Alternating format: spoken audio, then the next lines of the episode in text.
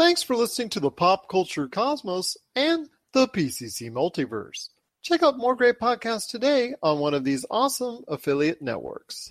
You're listening to a Weeby Geeks Network podcast. You're listening to the ESO Network, your station for all things geek. The Tangibound Network. Check it out. TangiboundNetwork.com. Listen to this show, the latest episode, every time. A proud member of the Gonna Geek Network. The opinions expressed are those of each individual. Check out all the other geeky podcasts over at GonnaGeekNetwork.com and get ready because geekiness begins in three, two, one. On this week's episode, New York has its Comic Con. Disney Plus finds its soul. And will GameStop be saved by Microsoft? All this and more as we once again delve into the pop culture cosmos. Welcome to the Pop Culture Cosmos. And we're back with another episode of the Pop Culture Cosmos. This is Gerald Glasser from Pop Culture Cosmos, Game Source, Inside Sports Fantasy Football, and the Lakers Fast Break. We truly appreciate everyone out there listening to all of our great shows. And if you can, please give us that five star review on Apple Podcasts. Plus, if you can like, share, subscribe, follow, throw out some of those Facebook gaming stars at us, it is truly appreciated. But it wouldn't be a pop culture cosmos without my good friend. He's our own American god of pop culture cosmos. You got to check out what he's doing today at popculturecosmos.com, his shows Topicocalypse and the Super BS Gamescast, plus his book, which I'm giving even more into, called Congratulations, You Suck. It is my good friend. It is Josh Peterson. What's up, man? What's going on? All right, so funny story, and this is for all of our comic book fans out there. I have been looking, and, and I talked this on social media a little bit. I, I've been looking for like four years for this comic book. It's a fantasy comic book, and actually, back in 2014, I heard about this comic book, and I was like, "Oh, that sounds really interesting." And then for like six years, I could not remember the name of this song. Went to a comic book store in Dallas last weekend and just saw it like hanging out on the shelf. I'm like, "That sounds familiar." Picked it up comic book's called Birthright. If you guys get a chance, check it out. It's amazing. It's about this kid who's like kidnapped as a child and taken to this fantasy realm where he has to like become a warrior and save the people and all that. And then he comes back and he has to convince people that his story is real. Really interesting comic book. Anyway, sorry, rabbit trail, but there's a movie coming out, so that's just why I want to mention it. So check it out. Great comic book. Anyways, what's up, man? How you doing? Good, good. But I know you've also been checking out stuff as far as a nice little haunting in just in time for Halloween too. Yes, yes. So if, I don't know if any anybody out there checked out the uh, show Haunting of Hill House last year. So that was a book. I can't remember who wrote it, but this is it. so Netflix just released Haunting of Bly Manor, which is the second season of that show, also based on a book, kind of in the same style of American Horror Story. It has the, the a lot of the same actors are in it, but they play different parts. So uh, anyways, this story takes place. This this American lady goes moves to London for a little bit. She ends up taking this job in the classifieds, and it sounds like a dream, right? It's like there's two kids and they're quote unquote really well behaved, and the house is beautiful. It's for a live-in nanny. So she takes the job after convincing the employer, and then she gets there. So I'm only one episode in, but so far what we know is that there are things happening in this house. Like the kid's parents died they don't go into a certain wing of the house. There's all these weird, creepy dolls lying around, and uh, it's it's very intriguing, and I'm kind of excited to get back to it. But so, uh, did you, Gerald? Did you ever watch uh, Haunting a Hill House? You ever see any of those episodes? I watched a couple of them, yes, but I didn't get a chance to finish the whole season. I may have to go back and do so because it sounds like you're very interested in what's happening right now with Bly House. Yeah, so there I mean, and I don't know where you stand on this, but there's not a lot of like well written and well executed horror media out there. You know, you get like your your cliches and all that, but very rarely do you get someone that actually like develops the characters, has emotional depth, hits like philosophical things. Haunting a Hill House did that really well. Haunting a Bly Manor has kind of done that so far. What's interesting about it, you know, in like your typical horror movie, they always have, you know, in in filming, there's this thing called the rule of thirds, where like you never want to put your subject right in the middle. You always want to like put them off to the side or at one of like the the vectors where the lines cross in the frame, like that up in the upper hand corner, bottom hand corner, off to the side, whatever. You never want to put your subject right in the center. So in Haunting a Hill House, they did this thing where they would always show the person on the frame to the right or left, you know, and they always focused on like the darkness in the upper, not focused on it, but it's kind of a an afterthought, right? So you'd focus on the person frame, but up in the corner here, there'd be something happening, whether it's in a doorway or a pantry. They had all these like hidden ghosts, right? And you really had to look carefully and they'd start moving slowly. And that's like where a lot of the scares came from. In this one, they do it a lot differently, which I think is kind of neat. Instead of they still make you focus in the background because that's what they've done. And then, but all the things that are happening are in front of the subject. So it's really interesting because it terrifies you because you're not expecting it to come from there. And I don't know. I'm like, it, it kind of excites me because I've never seen anything done like that before. That's available on Netflix right now. Is that correct? Haunting at Blind yes, Manor. just, just came out on Friday. The Haunting of Blind Manor. So you want to go ahead and check it out as soon as you're able to. And now's the time because it's October and that time for Halloween. So please check out Haunting of Blind Manor and let us know what your thoughts are on this series, which is the second season of the well, what previously was the Haunting of Hill House was just something that I think caught a lot of people by surprise and was very good for Netflix. So checking out the second season, which is The Haunting of Bly Manor, check it out today on Netflix want to go ahead and tell everybody that we've got a lot of things on the plate for today. That includes the New York Comic Con this weekend. It happened, but a lot of great trailers were shown. So we're going to talk about that coming up here in a bit. The Boys and Star Trek Lower Decks season finales just happened. So I'm going to go ahead and share some non spoilerly thoughts. That's going to come up later in the episode. I don't want to go ahead and put out those spoilers yet because I know Josh hasn't seen it. I know a lot of other people haven't as well. So I want to go ahead and share my thoughts, though, in a generalistic fashion coming up here in a bit. Pixar Soul goes to Disney Plus. That's a big news item. So we'll talk about the, well, is it going to cost you extra money like Mulan? And what will this do for Disney Plus and also Pixar going forward? Because this is the second straight film that, well, the first film this year onward did debut in theaters, but it quickly went to Disney Plus. So this is the second major Pixar film to go pretty much straight to Disney Plus. So we'll talk about is this going to be Pixar's future going forward coming up here in a bit as well. GameStop made a deal with Microsoft. We'll go ahead into depth on that coming up here in a bit. Coyote Ugly gets a reboot, and our fans seem to like it a lot. So we'll talk about the prospects of that coming up. A new Green Lantern series for HBO Max.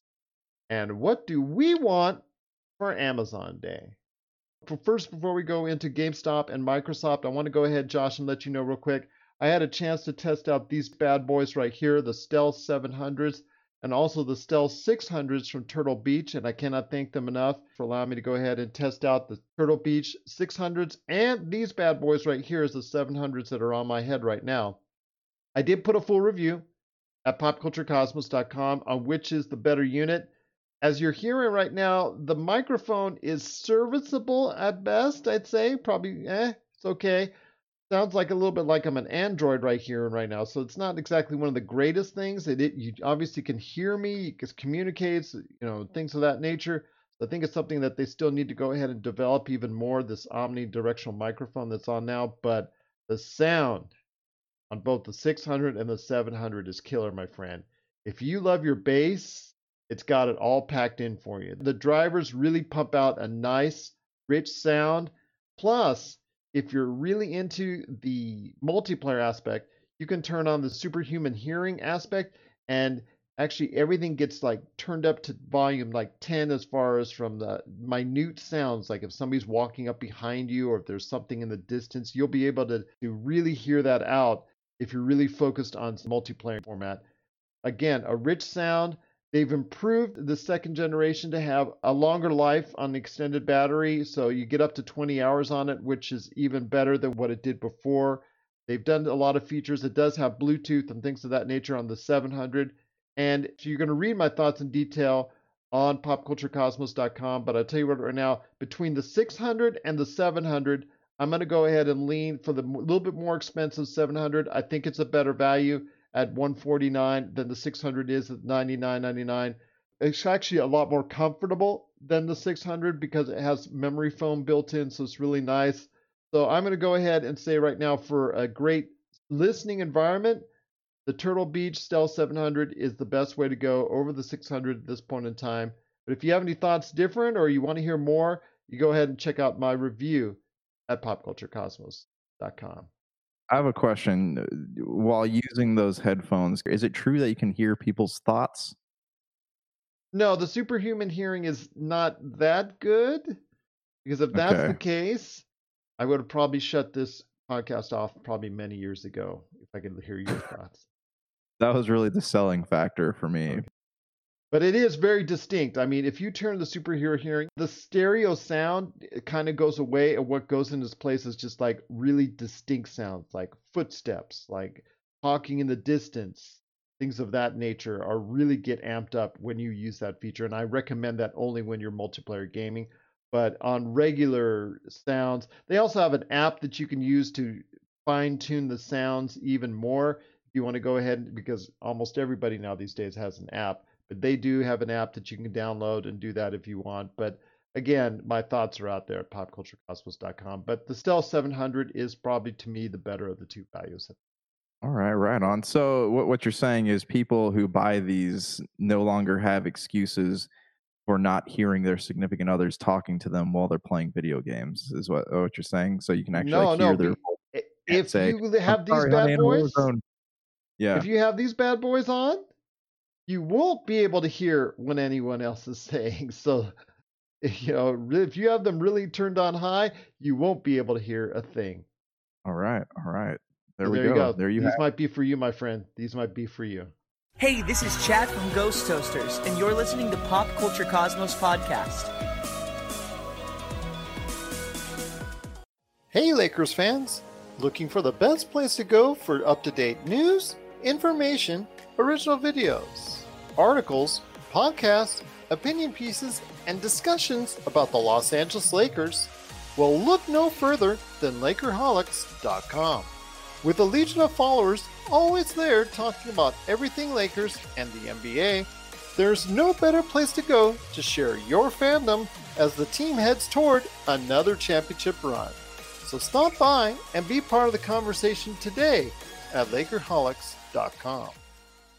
Josh, I want to quickly run down that GameStop made a deal, a multi year deal with Microsoft for promotional, uh, a whole bunch of things getting involved with it. But it looks like GameStop will be a Xbox Series or Microsoft centric store coming up here in the near future.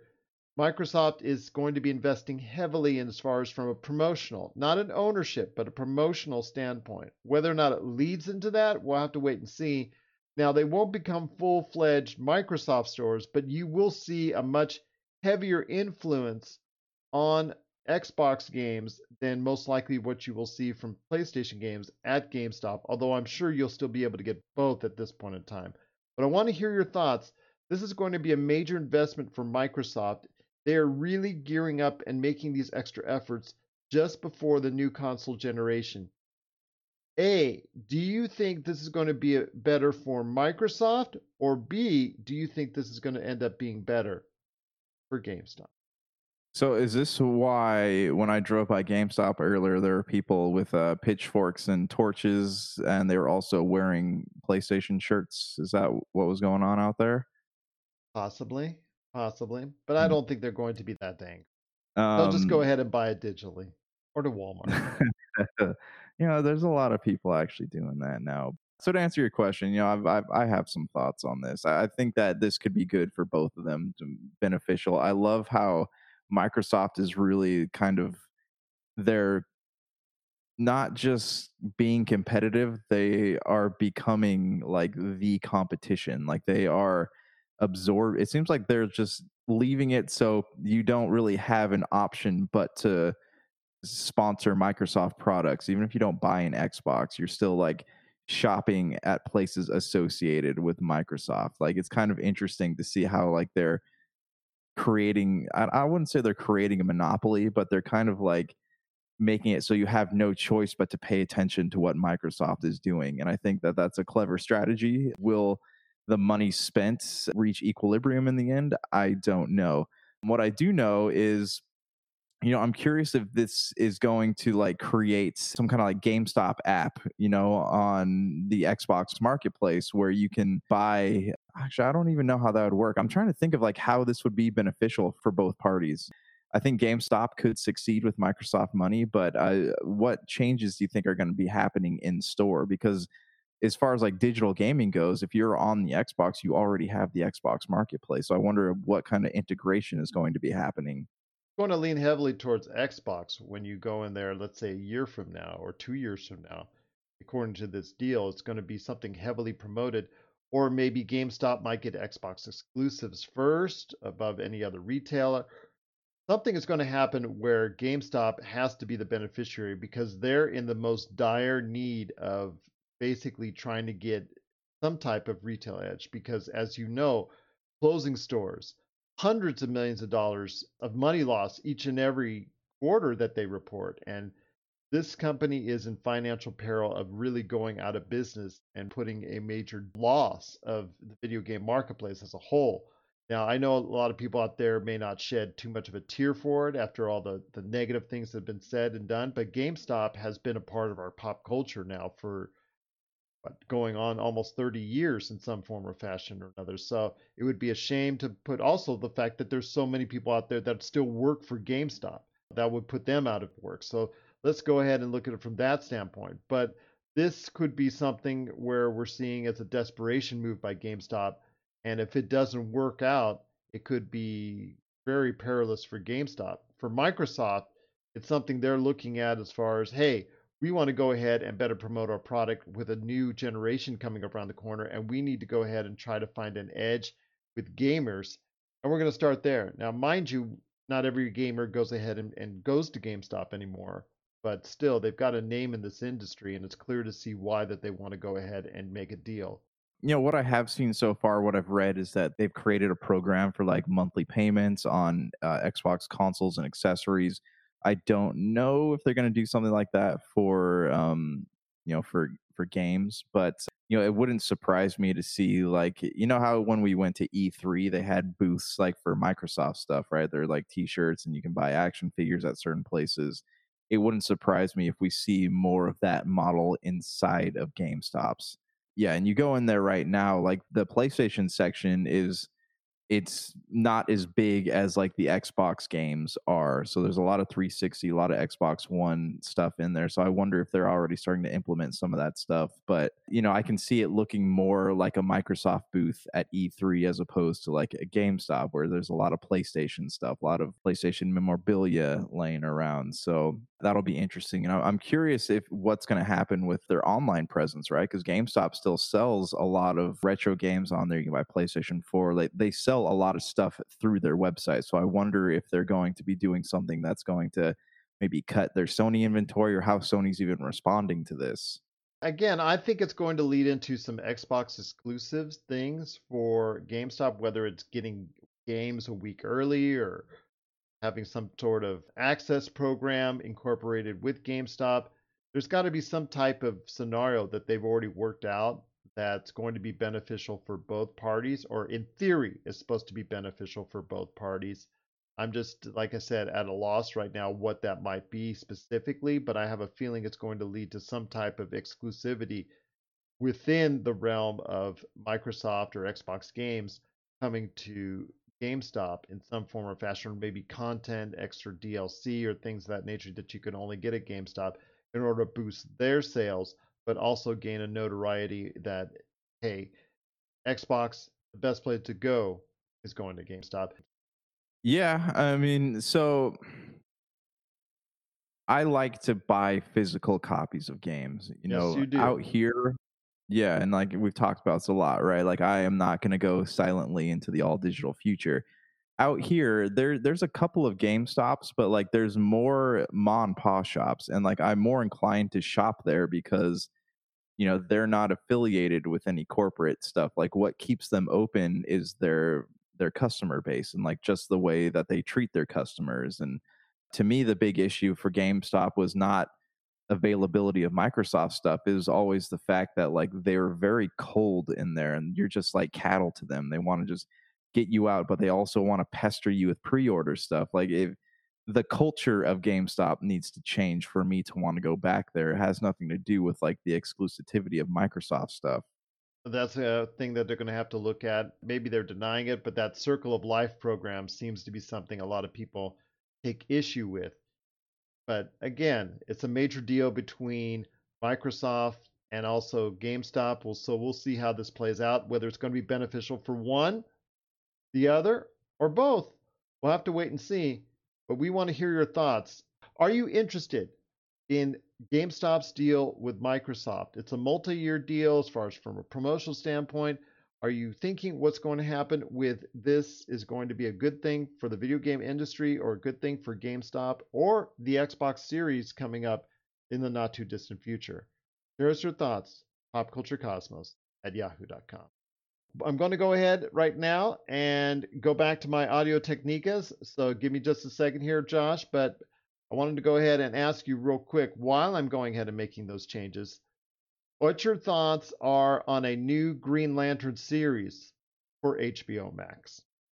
You know, it's funny that that's been in the news so much lately. And I keep thinking that was going to be something that would be brought into the DCU, but it looks like they're going to be hitting the smaller screen with that. So my hope would be that if they would make something like that, it would be something that ties into the bigger world because the Green Lanterns, it's it's a big property, and I feel like if they were to waste that on the small screen, it would not be something that could thrive on the big screen, if that makes sense. Because what if they blow it? Then nobody's going to want to see it. I'm going to tell you right now, my friend, that when it comes to Green Lantern, what's different is that they're not going to have the most familiar character play the role of Green Lantern himself. It's going to be one of the different Green Lanterns in the series that they're going towards to, and they're going to show a lot more as far as the Green Lantern Corps themselves. So that's something that we're going to be seeing a lot of. Sinestro, I think, believe we'll see a, a Sinestro character in it and some things of that nature, but it's interesting that they don't want to push this on the movie and they're already pushing as you know from last week if you heard us on the pcc multiverse with marcus and i that they're pushing a lot of the dc films back and black adam has been taken off the schedule entirely. So having an hbo max green lantern series kind of makes sense. It's just a shame that green lantern after the failure of the ryan reynolds movie is probably not going to be coming to the big screen unless it's something in the form of a Justice League or a supporting cast member, and probably will not come out as a movie on its own anytime soon. Yeah, and that's a real shame to me, and eh, especially because in the the the Justice League, right? They tell the story about the the box or whatever it is, and yeah. you saw the lanterns fighting there, like you saw them fighting with the Amazonians and the um, the Atlanteans and all that stuff. You saw them all like jointly taking this battle up, and it was really cool. And so now you know we've got our Aquaman film, we've got our Wonder Woman film, but we will not be getting our Green Lantern film.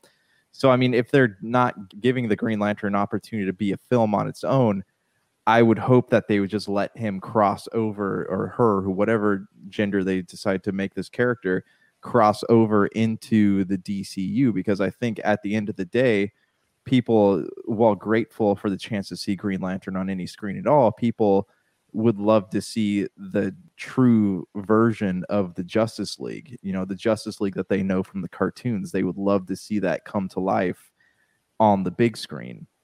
We're going to see something different when it comes to Green Lantern. From that aspect, I'm very intrigued to see it. They're not going to redo the same thing that you saw in 2010 with what we saw with with Ryan Reynolds and that failed Green Lantern movie. So we are definitely going to be seeing something different when it comes to the Green Lantern series that's going to be coming to HBO Max.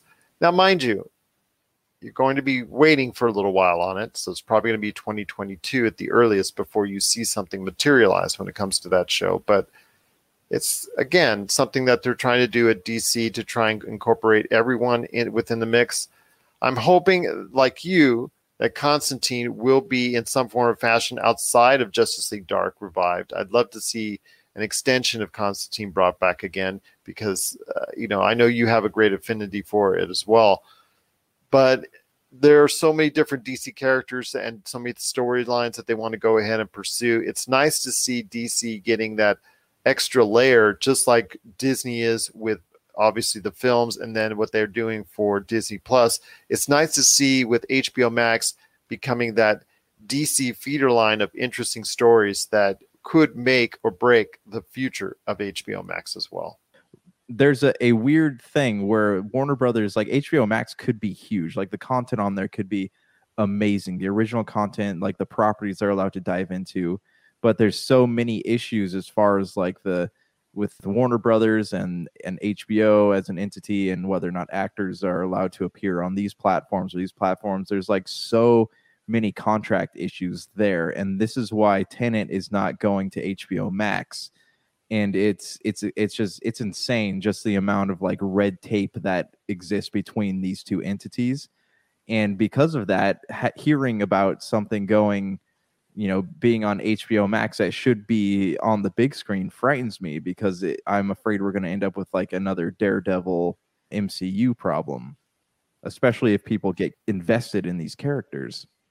Well, I'm hopeful that well, we are in some ways going to see a blending of the HBO Max series. Like for instance, uh, the Year One Batman series in regards to the Gotham Police Department that uh, is going to be in development for HBO Max. That is obviously going to incorporate somehow into the Batman film because the Batman film takes place in year two. So uh, we will go ahead and see some of these storylines that are being developed in the HBO Max world be developed, like you said, in some type of format in the DCEU. So I'm looking forward to seeing how that works out. So it's not going to be just pushed to the side but there still would be standalone stories like continuously with Doom Patrol, which got renewed for season three. That's I think is going to be still kept on the side. I don't think that'll ever, most likely, never kept really within the realm of the DCU. I think that'll be its own standalone thing going forward. Now, if it's incorporated within the framework of DCU, that'll be great. But still, I think it's just going to be something that you're going to see HBO Max pick and choose, and Warner Brothers. You're going to see Warner Brothers pick and choose which storylines from the HBO Max series eventually get moved up to the big screen in some form or fashion. Yeah, I mean, and uh, again, like I, I still applaud Warner Brothers on like very slowly but steadily giving the fans what they want instead of what the producers want, and uh, I just hope that they continue moving in that direction. As do I, my friend. As do I. What are your thoughts out there on a new Green Lantern series? coming someday to HBO Max. Share us your thoughts, popculturecosmos at yahoo.com. Well, before we hit the half hour, my friend, I want to go ahead and ask real quick. You know what? The most popular story on our Pop Culture Cosmos Facebook page, where we cover the latest news and trends in pop culture. You want to know what that was? The Good Witch, the Good Sandwich. No, no, on no, no, the good sandwich. Sorry, no, no. Although that does on popculturecosmos.com, that article still gets a lot of reads each and every day. So that's incredible yeah. that it does. Yes, it does.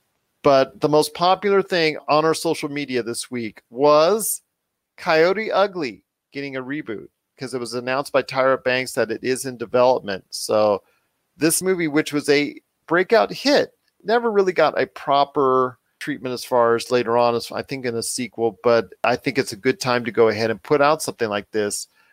What are your thoughts on Coyote Ugly getting a reboot?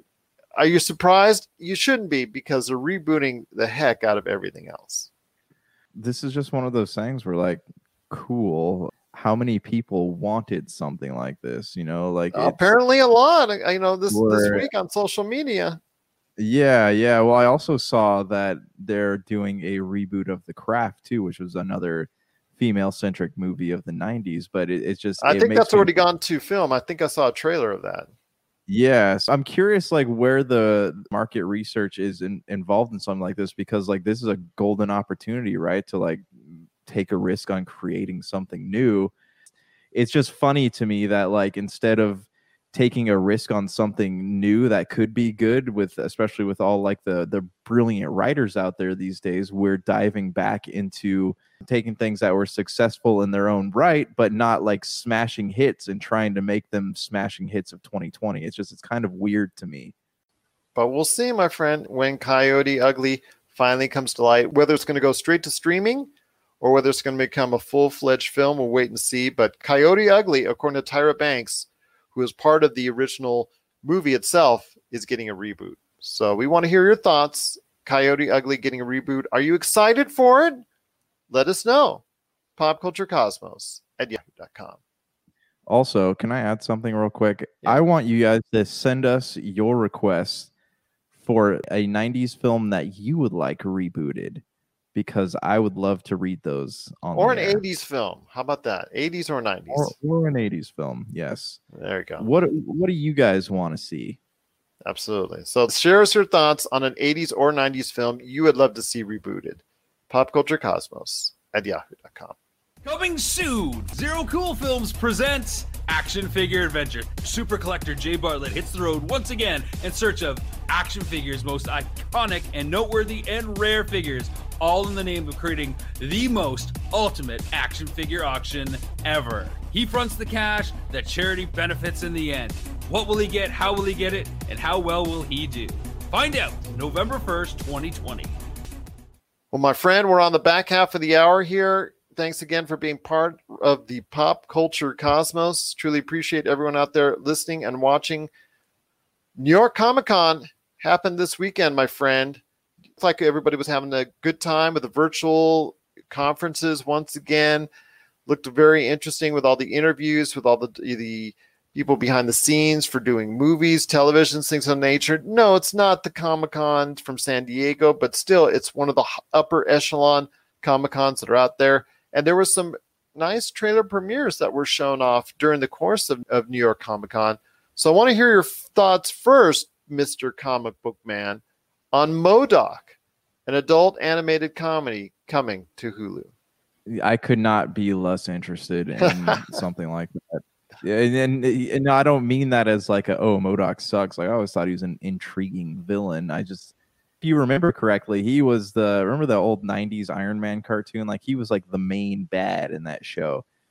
But this is not something that I was craving, and it's not. I you know as someone who doesn't have a lot of time to consume media anymore, like it's just not something that I want to invest my time in.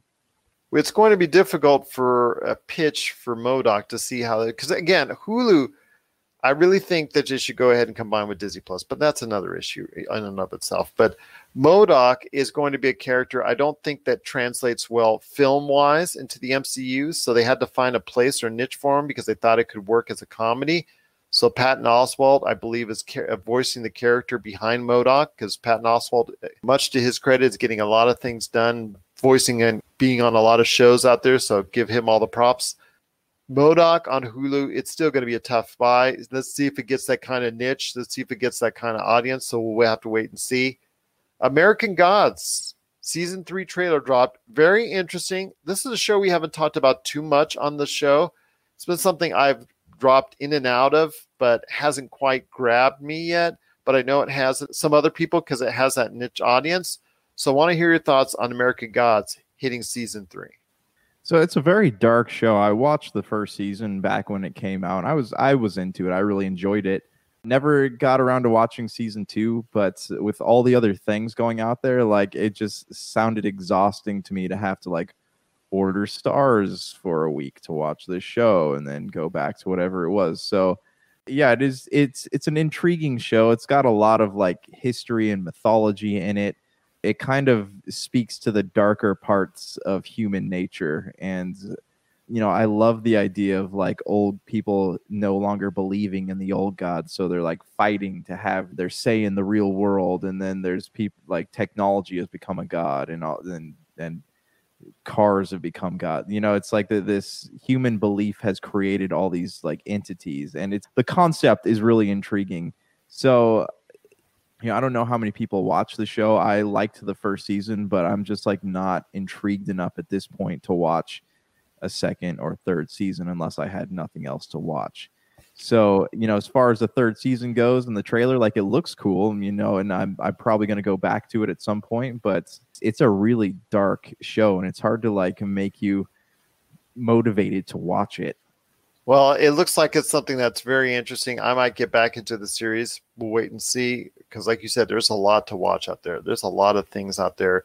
Even with the slowdown due to the coronavirus, there's still quite a bit of things that are on the queue, streaming wise, broadcast wise. Really, just a lot of things out there that people can watch. So it's tough to keep up. But I, I tell you what, American Gods season three could be something that a lot of people could get back into right getting the Starz is, is going to be hard for people to get into especially with all the other subscriptions out there so we'll wait and see what happens for american gods in season three the stand coming to cbs all access i was hoping that this would be something that cbs might go ahead and put on its broadcast network but like the old days where you would throw those miniseries or extended tv movies out there but this miniseries is going to CBS All Access and the stand looks like it's going to be a faithful retelling of Stephen King's work. I know Stephen King, I think, had some direct input into this miniseries coming up. Has some big names, but I want to hear your thoughts on the stand. So I know Stephen King is a how should I say this? Stephen King is a big influence of yours. So I want to hear your thoughts on the stand and how well you think it'll come across on CBS All Access. So uh, the stand is actually one book by him that I have not read. You know, it's it's one that I've heard I've heard good things about. People have told me I need to read. I just have never had a chance to check it out. That being said, though, uh, a lot of the Stephen King properties that have been adapted outside of the Dark Tower have actually been they've been really good. I mean, I look at the success of It, right, and I look at the success of Pet Sematary. all these films have been, you know, more or less like phenomenal in their own right. So I think that, you know, if it had the budget and it has the the the cast that could make it work, like I honestly think that it could be something that would draw people into CBS. Because you remember when they made Under the Dome, right? Like that was something that actually drew people away from Netflix for a time and into television. Like that was something that people really enjoyed and had Amazon, you know, move forward with their Dark Tower show, I think that that could have drawn subscribers in. So I think that this could be a big thing for CBS if it was done correctly. You know, the thing with Stephen King fans, especially myself included, like if something, if if a, a book adaptation is not done correctly, you know, and, and, there's signs of it failing in the first episode, it's going to tank. Because you look at even um, what was it? FX did the Mist, right? Was that the, the right channel? I believe so. I believe so. Yeah. So that the adaptation, the the show adaptation of the Mist was so far from the original source material that people just didn't care to watch it. So, you know, with with Stephen King properties, they're either going to be really good or they're going to tank, and that's something that CBS needs to keep in mind while making this. But again, it's something that is going to be very interesting to see how that plays out. Even though CBS All Access, we already know that's going to be morphed into Paramount Plus come the beginning of the next year. So we'll still see how this is going to play out later this year when the stand comes to CBS All Access. This is something you might be interested in, my friend, and it's Amazon. And it is the creator of The Walking Dead, Robert Kirkman. His next series well, his comic book series, and now his next television series is the animated show Invincible. I want to hear your thoughts on the superhero animated show, which is going to be, knowing Robert Kirkman, just a little bit different.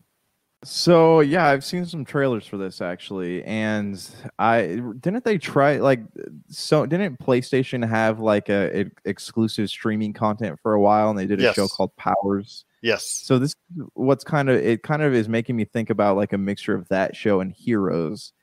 And I just it's been done so many times in the past that I don't know if it's something that I would really care to watch unless I heard great things about it. The concept is always interesting, but it's been done before. What are your thoughts though? Well, we're in the midst of an anti-hero pseudo superhero phenomenon or revival with the great success of Doom Patrol, with the outstanding success of The Boys, and the even bigger success of the Umbrella Academy, as I'll explain here in a minute. It's something that I think people need to go ahead and realize that these I don't say anti well, yeah, I will say anti-heroes because that's pretty much part of the concept here going into Invincible. They're not the typical a clean cut superheroes save the day like we see in Marvel and DC type deal. This is something a little bit different.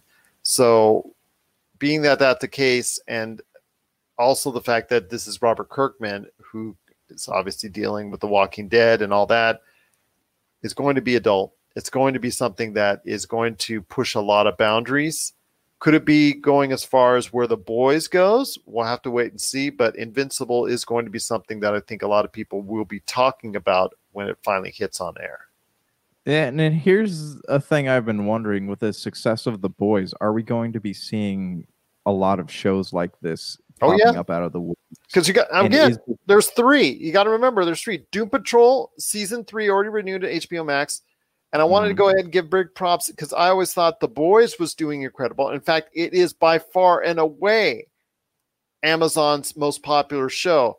But even yet, Nielsen reported that for the month of August, The Umbrella Academy was the top rated show on streaming television anywhere for any streaming outlet. So they get big props. So now you have two major shows and a third in Doom Patrol that's also getting a lot of viewers. So again, these anti-hero pseudo superhero type series you're going to see more of because guess what everybody likes to do in the movie industry and in the television industry they like to jump on a winner so they're going to try and create their own thing and burn it out until we're tired of it So, do you think that this is going to have a negative effect on the boys? Because you look at a lot of people are suffering from superhero fatigue right now just because there's so much of the media, and that created the anti hero thing or the rogue superhero movement. How long until this becomes a boon to people?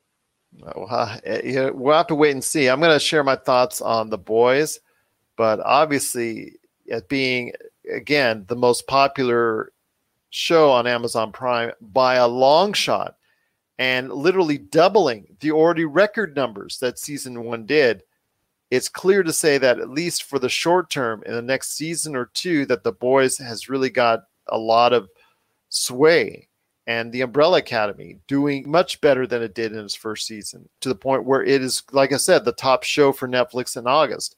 It tells you right there where the future lies for that.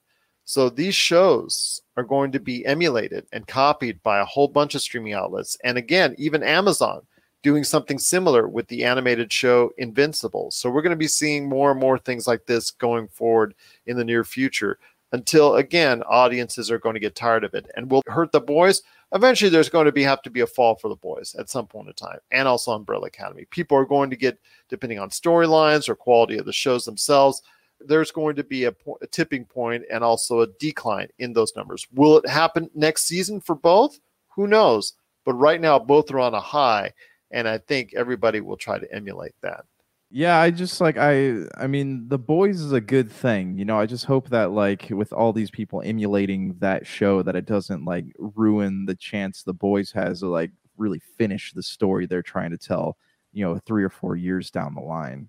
I hope so. I hope they'll be able to finish it.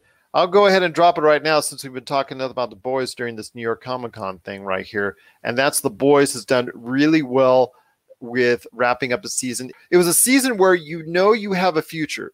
Season one, they had to throw everything in the kitchen sink at you because of the fact that they weren't sure if they were getting extended anymore. So they had to go ahead and find out exactly what type of audience they had.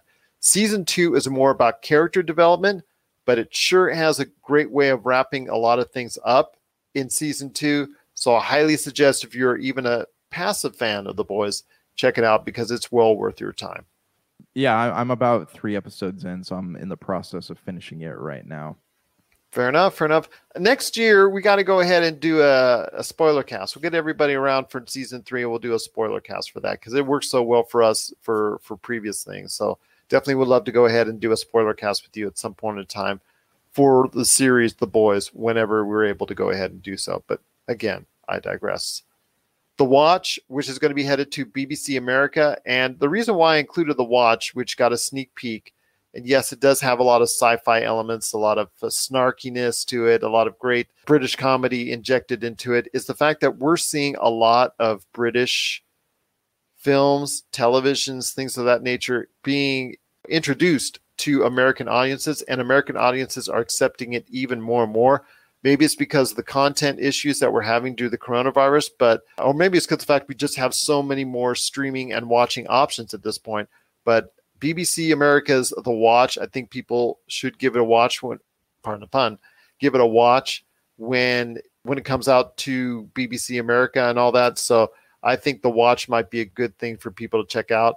And Resident Alien, I know you like this because Alan Tudyk, who is a big favorite of yours on previous things that he's done, uh, he's got a new show coming to Sci-Fi where he's an alien who takes over the body of a doctor in a small town and it gets i guess railroaded on his mindset because he was intended there to go ahead and destroy the earth and along the way he has to go ahead and solve a murder in a small town. And so it goes into that. So it's really kind of a different niche. The first seven minutes is available online so you want to go ahead and check it out right now. But i wanted to hear your thoughts on resident alien before we go ahead and head on to the break.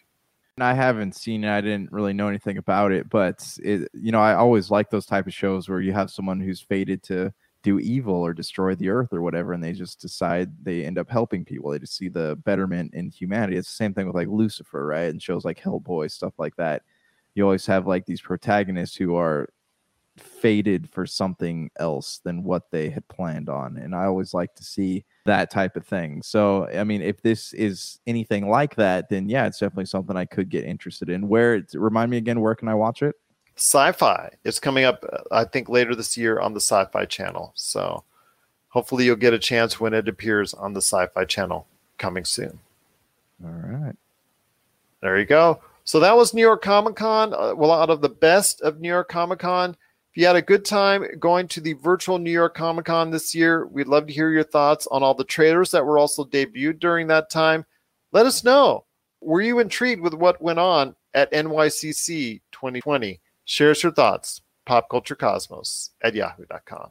You're listening to the Pop Culture Cosmos. Don't touch that dial. Wait, do, do people still use dials? If you need your video game fix, be sure to check out Retro City Games. Located in Town Square on Las Vegas Boulevard or in Henderson, Nevada, Retro City Games has the cure for all your video game vices. Retro games and games for current consoles Nintendo, Sega, PlayStation, Xbox, and more. Retro City Games has all the staples from any library and some highly collectible offerings too. So pick up a few games today at Retro City Games in Town Square on Las Vegas Boulevard or in Henderson, Nevada. Retro City Games is your video game metropolis.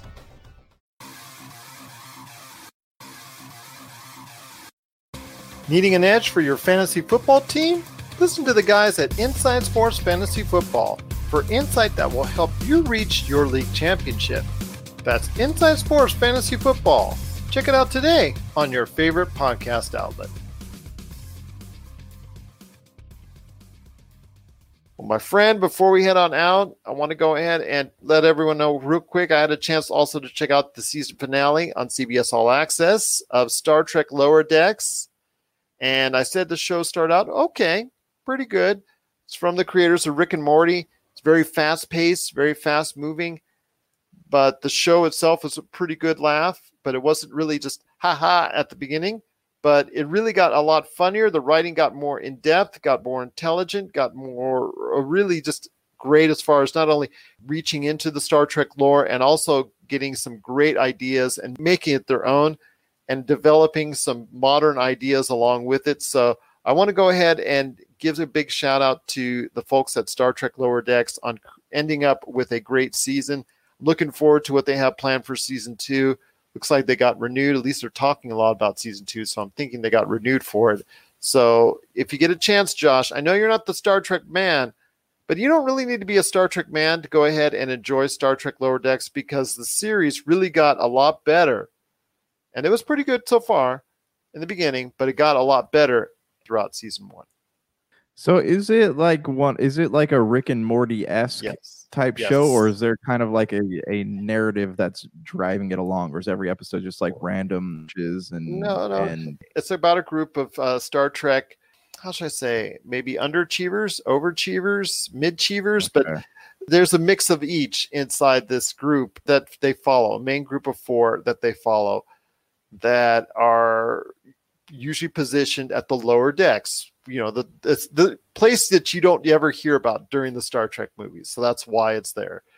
But it shows how not only they go ahead and manage to save the day on a lot of occasions, but also go ahead and wreak havoc on and and just basically Rick and Morty writers and creators running wild on this. And it's just really you see that Rick and Morty influence on how they could go ahead and take the Star Trek lore and just make it into their own. And all these crazy things happened. And it just it's it's a fun, quick, fast-paced half hour that I think is really easy to digest for people. It helps if you know the Star Trek lore, but again, you don't need to know every single episode of Star Trek or Star Trek The Next Generation or anything of else, the movies or anything of that else to understand and appreciate a lot of things that go on because they develop it and make it easy to digest for anybody watching it. Okay, all right. I'm I've been thinking about watching it. I just haven't like been converted yet. So if you're what you're saying is true, it might be worth me, you know, turning on the TV for a few minutes to check it out. This is on CBS All Access, you said? Yes, that's correct. Okay. CBS All Access. It's like I said, nine. I think it's nine episodes. Really easy to digest. They're half hour, actually a little bit less than half hour. So right there for you. If you get a chance, check it out. It's again, it doesn't take anything seriously, and it just a lot of those cliches that have been passed around from Star Trek year after year, year they do make fun of it and they poke holes in everything, and it is a lot of fun. And you saw they had a great time doing it. You could just feel the the the enjoyment that they had in doing it. And Jack Quaid, who is one of the stars of The Boys, happens to be one of the stars of this. So it actually he had two shows ending on the same week. How about that? So Nice. much success to him and all the people involved with Star Trek Lower Decks. Hopefully, I think, well, they're already talking about it, that we'll see more from them in season two. Well, my friend, it's been a great episode. I cannot thank you enough for being a part of today's show. But I want to talk real quick about something that you and I look forward to each and every year. It's Amazon days. Well, actually, I'm sorry. It's Amazon Day, even though it's days coming up, I think, believe on Tuesday and Wednesday of this week, if I'm not mistaken. So I want to hear your thoughts on what you want for Amazon Day. I would like to see anime go on sale because I still have some stuff that like I have been meaning to pick up. You know, like I, I want to pick up the rest of Mobile Suit Gundam. It's always like sixty bucks, and if they could like you know take that down to like thirty dollars, then I'd be more inclined to buy it. I would also love it if they had you know Switch games, but not at like ten bucks off. You know, maybe bring them down to like twenty five dollars. Like that could be cool. Oh, Um, Nintendo be like, oh, Uh, it'll never happen, but it'd just be nice to see. I don't know, like there's a lot. Like I, I'd want, I want to shop around because there's also like collectibles that I would like to get. You know, I'm not in the market for like a TV or you know anything fancy like that. But yeah, as far as like Blu-ray collections and collectibles and DVDs and stuff, like those are the things that I'm really like looking to grab on Prime Day this year. And it's funny because this is going to be something very interesting eh, that they get and garner a lot of money. In fact, we've talked about this before that they had planned on going twice a year, but I think they held off this year, obviously, to out of respect to people, those who were suffering, and the millions of people out of work and and coronavirus and the whole thing that's going on. I think eventually their plan is to go to a twice a year type scenario from when we last talked about this, but it is coming up this Tuesday and Wednesday those are some great products but it's so funny right now because people it's kind of difficult for people out there because a lot of individuals are going to have to make a choice. Should i buy now for amazon days coming up on tuesday wednesday or should i spend the money for holiday gifts and wait for black friday hopefully for something a little bit better something a little bit more in depth because i think that's the quandary a lot of people are making right now. They can't just go ahead and freely like they have before spend the money in october for amazon days or september I think when it was also too, you know, to spend the money on Amazon days and then go ahead and spend more money on Black Friday. They could in the past, but this year I think it's going to be tough. So I, from what I understand, though, a lot of stores this year are, are closing for Black Friday. So does that mean the deals will be online this year? I was, I'm having trouble understanding. I this is not what you you said, but I mean I've been reading that like Walmart and Target and then will be closing on Black Friday. So I just I'm curious like what that means. I think it will mean more online shopping. Okay. I think it will be mean more of regular items, items that can be easily transported, items that can be easily shipped. Maybe less as far as the TV deals that you will see. That's just my guess. I haven't checked up and yeah. started really investigating the Black Friday ads like you know we will here by the time it all gets said and done because you and I scour through the Black Friday ads and I'm hoping to go into more detail that just before it hits. But I will say that I think that there's going to be a different approach due to what's going on with coronavirus. And I think that's going to lead into a lot more consumables, but also a lot more smaller products that are easily shippable going on sale at a steeper discount to try and attract more people as well. Yeah, yeah. I mean, I I hope there's still something going on because other than otherwise, like Prime Day is your chance to do a lot of holiday shopping. I mean, is there anything you're looking to get in particular? If it's available and comes up at a really really good price, I am thinking about the Outer Worlds. Finally getting okay. that. It's one that I should have gotten last year. I didn't get a chance to for some reason. Life got in the way. And I'm looking at that. It's saying, you know what? Uh, when it hits a really good price point of maybe 20 or 15, I'm really interested in grabbing it. I mean, also, you know, there are other games out there. If I could go in, No Man's Sky, am I finally going to get delve into that now that it's got this big, huge update? But again, that as I've said before on the show with Marcus a couple weeks ago, I think that has to also hit a certain price point before I go into that. But it could happen. You never know. There's going to be a lot of great deals coming up this Tuesday and Wednesday for Amazon Day. Yeah, it could happen. You never know. But yeah, I mean, I'm definitely keeping my eyes open, seeing if there's anything that I do want to grab. Uh, I'm sure there will be something, but Amazon Prime Day is really like all about impulse management for me. so uh, we'll see how much money I spend. Let's see how fast your fiance goes. Josh, uh, hands yeah, off. Well, she is equally guilty when it comes to uh, spending money on Amazon. All right, fair enough. Fair enough. try to control. Try to control. But we'll see. It is this Tuesday and Wednesday. It is Amazon days. Even though it says Amazon Day, it's Amazon days coming this Tuesday and Wednesday. So people need to check it out at Amazon.com. Also, there could be a great deal going on for Congratulations You Suck at Amazon for Amazon Days. You never know. Who knows? Who knows? What are your thoughts out there on Amazon Days? What are you planning to get during Amazon Days? We'd love to hear your thoughts. Popculturecosmos at yahoo.com. My friend, it's been a great episode. Cannot thank you enough for joining me as always. I've got Marcus de la Garza on the queue coming up this Thursday. I know he wants to talk The Expanse, which was another trailer that debuted season five at New York Comic Con. But he wants to talk about it because he's a huge Expanse fan. So he's already said he's hit the chat boards and wanted to go ahead and did a deep dive into that. So we'll go ahead and talk about that. Plus, he finally got me going ahead and watch Ted Lasso. So I watched some Ted Lasso. So I'll share some thoughts on that as well. Plus, of course, all the latest pop culture news and trends that come up during the course of the week.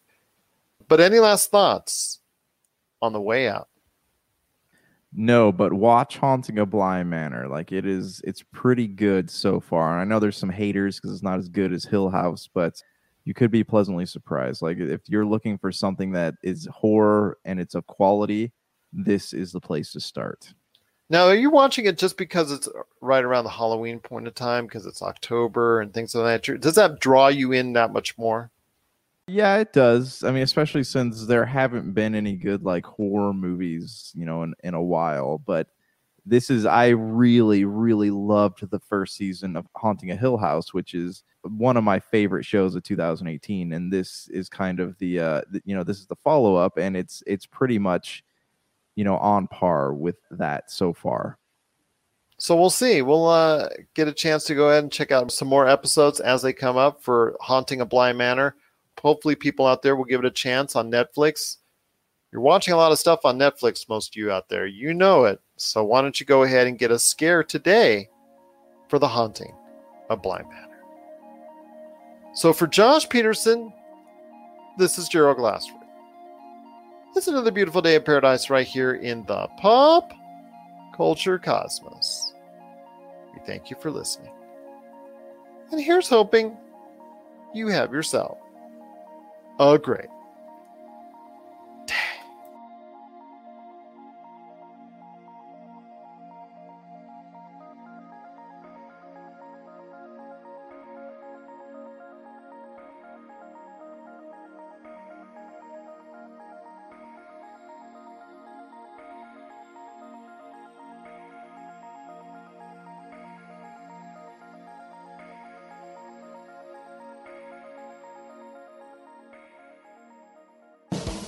Transmission commencing. This is Wookiee Radio. Translated for the Wookiee impaired. I like that Wookiee. Your hosts, Ken, Derek, and Mike, bring you the latest news and commentary from the far reaches of the galaxy. Uh, hold it. Hold it. I said hold it. Subscribe today on iTunes and Stitcher. I just assumed he's a Wookiee. Start listening today, and remember the Force will be with you, always. You're listening to a Weeby Geeks Network podcast. This has been a broadcast of the ESO Network. Be part of the crew and help support our shows by donating to our ESO Patreon or by shopping at the TeePublic store, which can all be found at www.esonetwork.com. The ESO Network, your station for all things geek.